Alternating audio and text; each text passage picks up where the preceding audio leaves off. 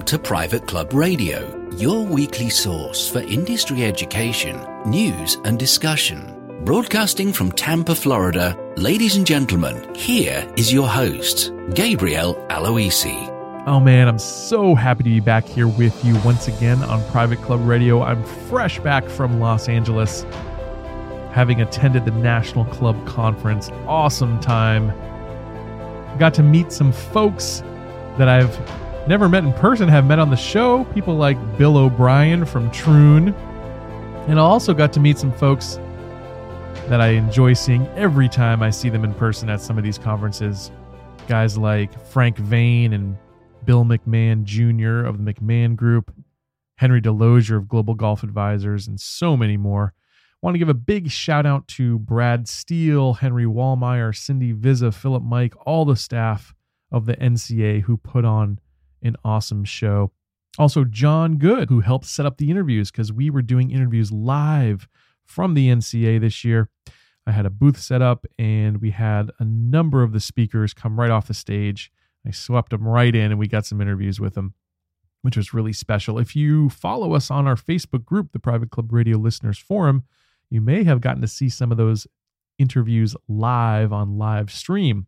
I'm trying to do a little bit more live stream over there as a little bonus to our listeners for being in our group. A little behind the scenes, we pull back the curtain on what's happening here at Private Club Radio. So thanks to all our listeners. And if you love the show and enjoy listening to it and want to connect with other peers in the industry, that's a great place to do it. The Private Club Radio Listeners Forum. Just type in Private Club Radio in your Facebook and it'll pull right up. Well, we're going to get right into our featured guest today. You're going to enjoy this one. Well, my next guest is Terry Clark of Club Advisors. Terry's had many top management positions. He's been general manager at Hunt Valley Golf Club in Baltimore, Maryland, Monterey Country Club in the Palm Desert, Ridgemark Golf and Country Club in Hollister, and Big Island Country Club out in Kona, Hawaii. Now he's serving as an interim manager with club advisors as they go into clubs around the country and help them get out of some sticky situations. So, welcome to the show, Terry. How are you? Gabe, thank you very much for inviting me to the show. Yes, well, it's wonderful to have you, and especially talk to somebody who's got the range of experience that you do. With going into clubs right now, I'd love to get a feel for some of the more common issues that you guys are coming across. Can we talk a little bit about that? Sure. Um, and I might uh, date back to things that are history, but uh, uh, hopefully I'll keep it relevant in the present. Uh, one uh, one of my jobs in corporate America was part of an acquisitions team on the potential purchase of properties throughout the United States. And uh, what we looked for when we went to these particular areas was to find opportunities to where we might take a club that uh, was just getting along and build it into a robust community club. And one of the things that we found most often as we did a observatory view of these clubs was that there was a complete, or not complete, but a dire need for emphasis on membership sales and retention. And anytime that we saw that, we knew that we could make a mark for that membership to help them get better. Now, uh, in the interim management business that we're in today, uh, every club is different.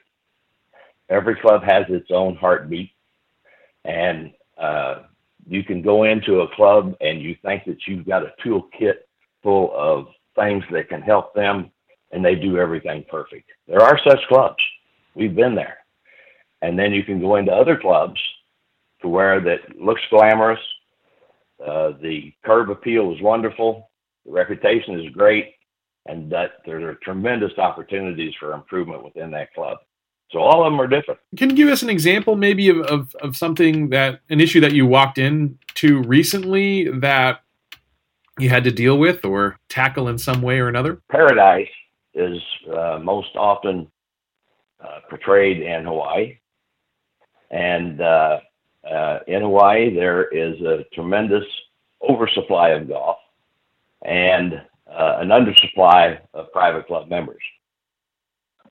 So sometimes you have to balance that to meet the needs, wants, and expectations of the members.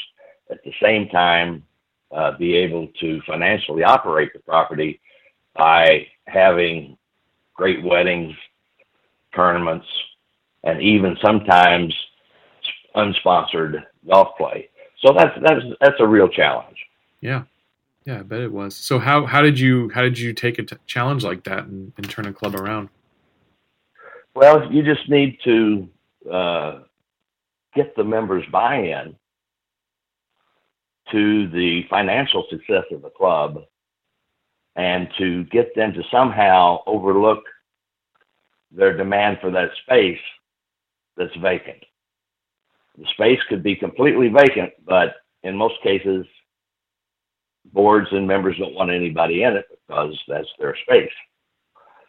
But the other, but on the other hand, uh, if that space had something going on it, it would make uh, their dues stay uh, the same or not require assessments or not require dues increases. It's the same old story, Gabe. You you've heard it from many. Mm-hmm.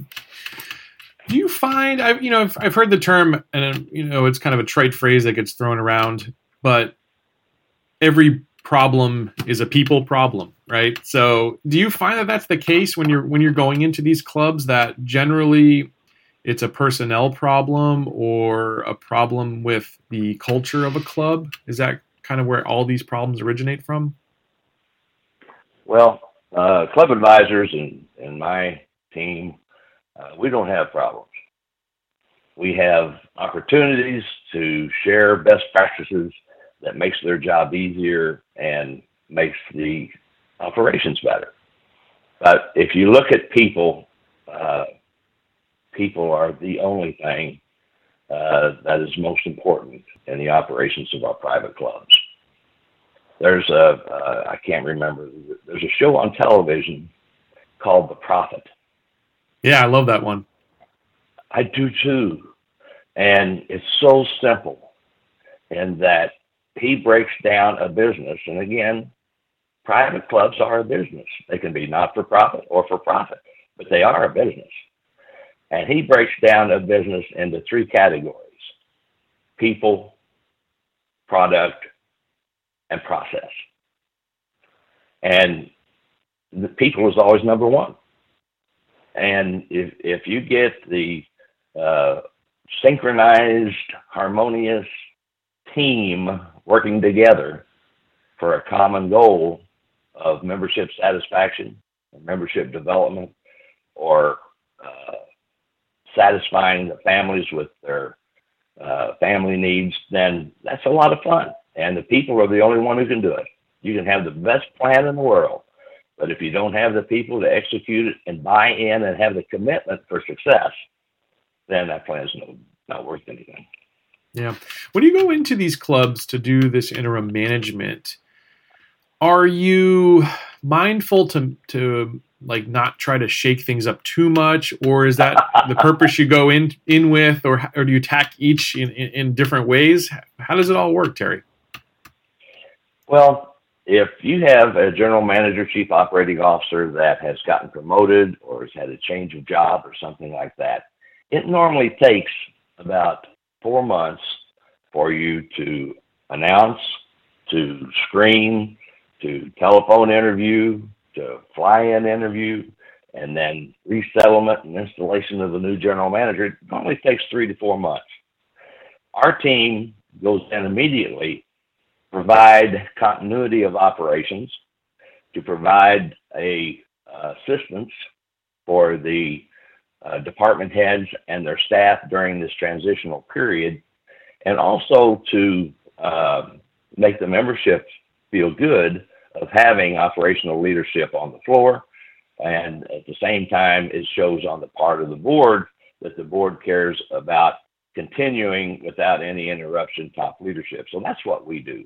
And, and it's a good question, Gabe, but we go in uh, not as consultants.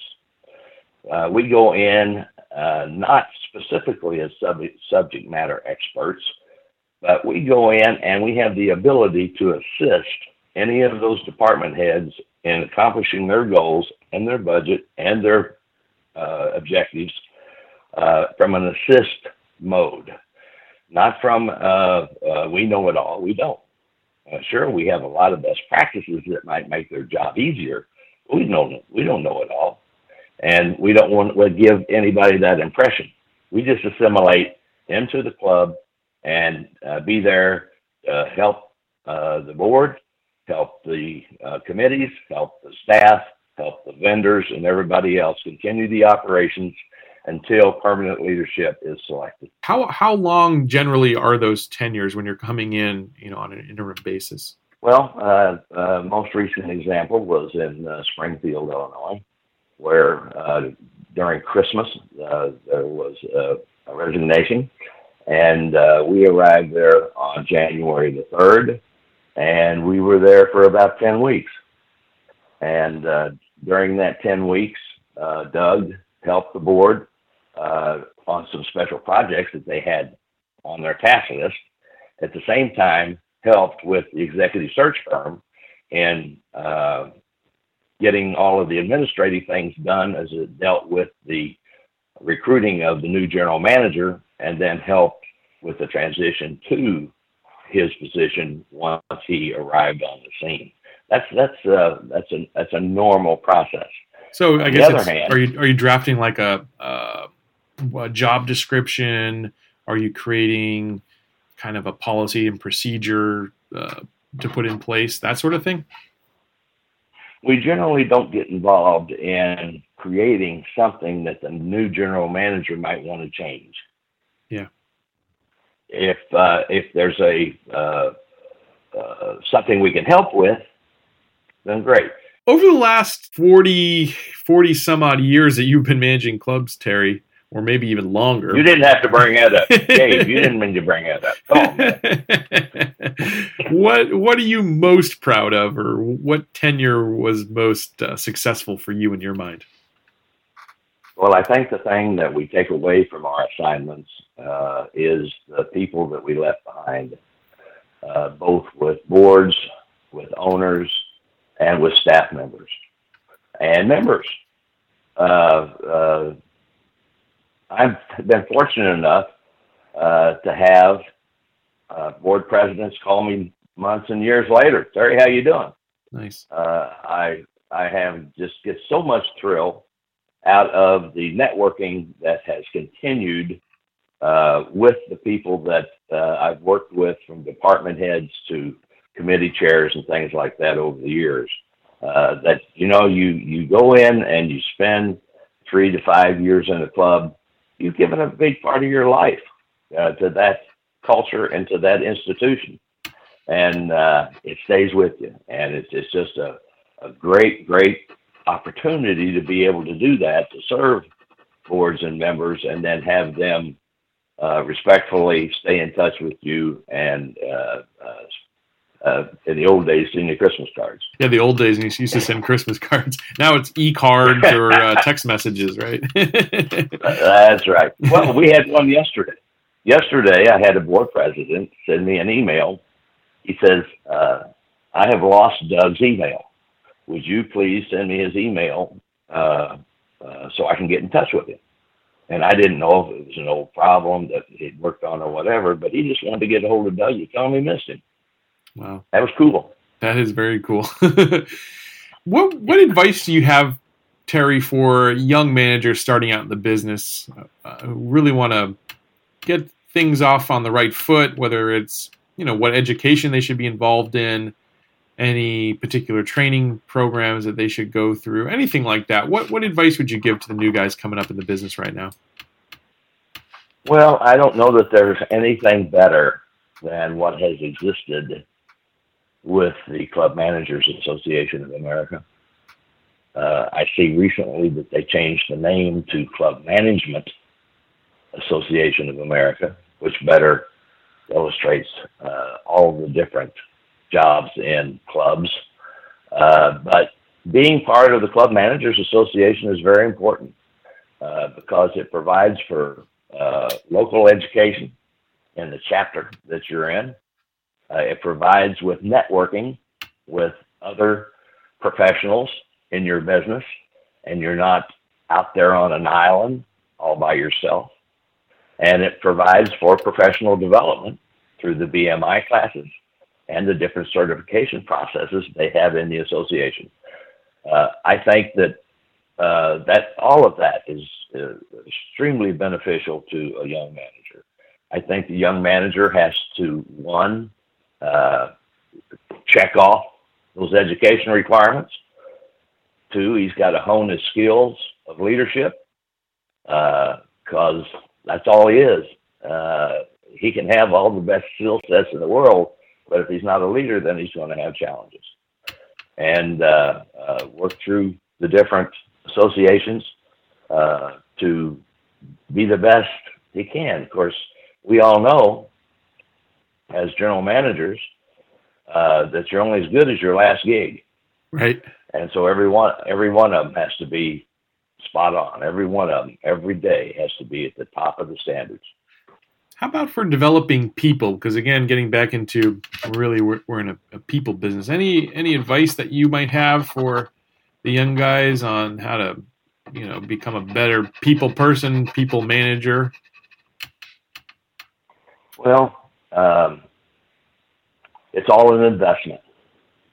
Uh, it's an investment in time and training uh, to uh, develop your staff and your hourly workers uh, to make them feel good about what they do and enjoy what they do. Um, and of course, uh, training costs money. Uh, and in almost all cases, training is not funded enough. And when it comes to budget cuts, it's normally one of the first ones to go. But uh, it has to be a daily coaching and training process on the part of department heads and managers to make the club better. Uh, and of course, be a lot of hourly skilled workers play like they don't want it and don't want to have to go through it. But after they've done it, they thank you for your investment in them. Right. Absolutely. How about in terms of uh, dealing with some boards and the different personalities you might come across? Because if you sit in a boardroom with 11, 12 different folks, there's bound to be all kinds of different personalities and things that you got to navigate. Any advice about how to deal with boards? Well, the master of board relations is Dick Coplin. Uh, Dick has been helping clubs, uh, relationships with boards and management for the last 30 years. And he's just absolute, his, his seminars are just absolutely great.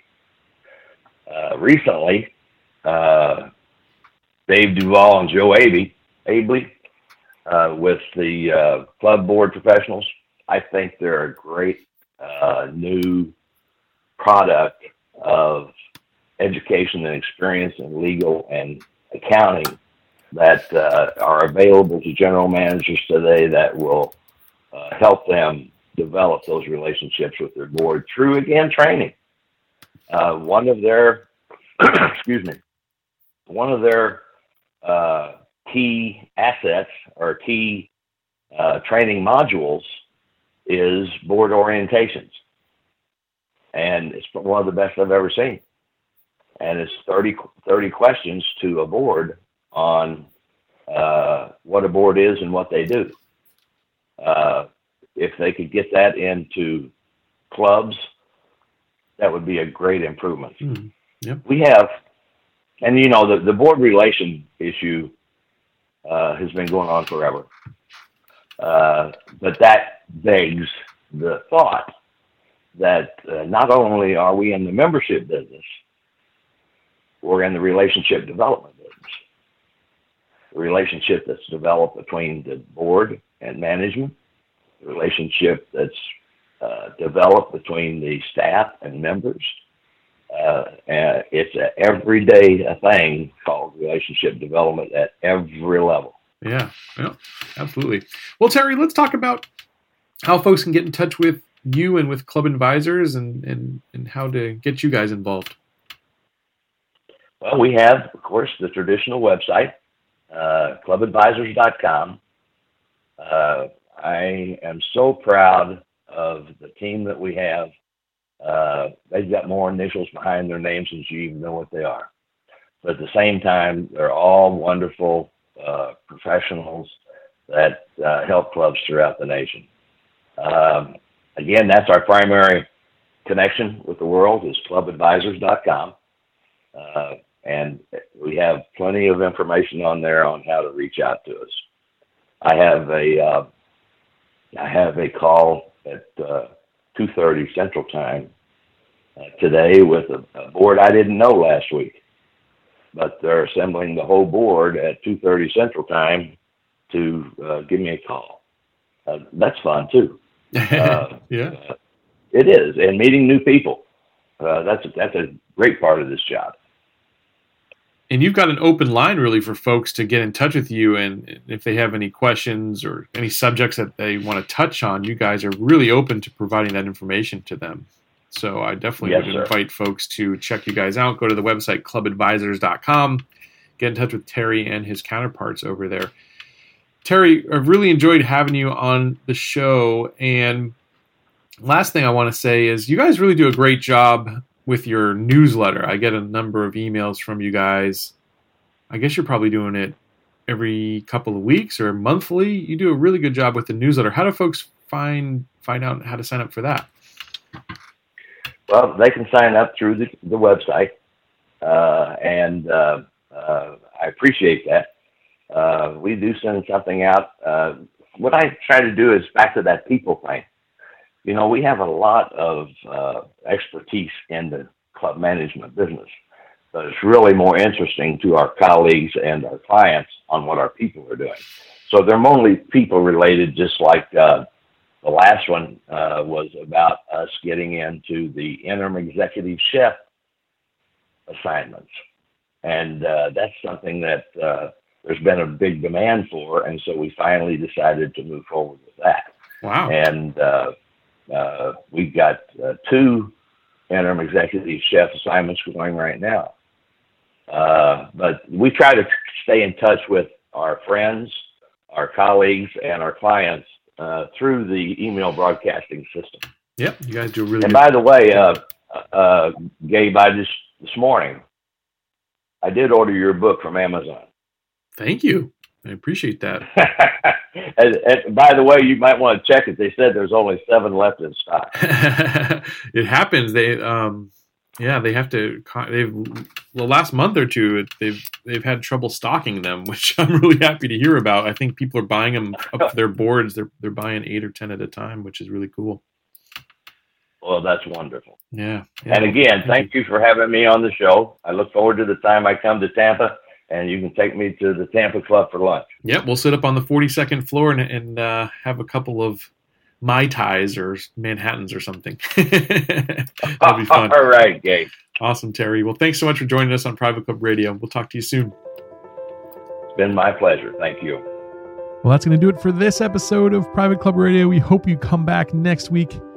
Like I said, we'll be bringing you some of those National Club Association interviews so many good folks we chatted with out there in LA. We'll catch you next week. Until then, here's to your membership success. Private Club Radio is brought to you by Concert Golf Partners, helping to preserve and enhance private golf and country clubs. Concert Golf has the capital, expertise, and private club hospitality experience to help upscale private clubs achieving long term success and membership growth. For 25 years, Concert Golf has allowed private club members to focus on simply enjoying their club. Visit concertgolfpartners.com to learn more about the recapitalization process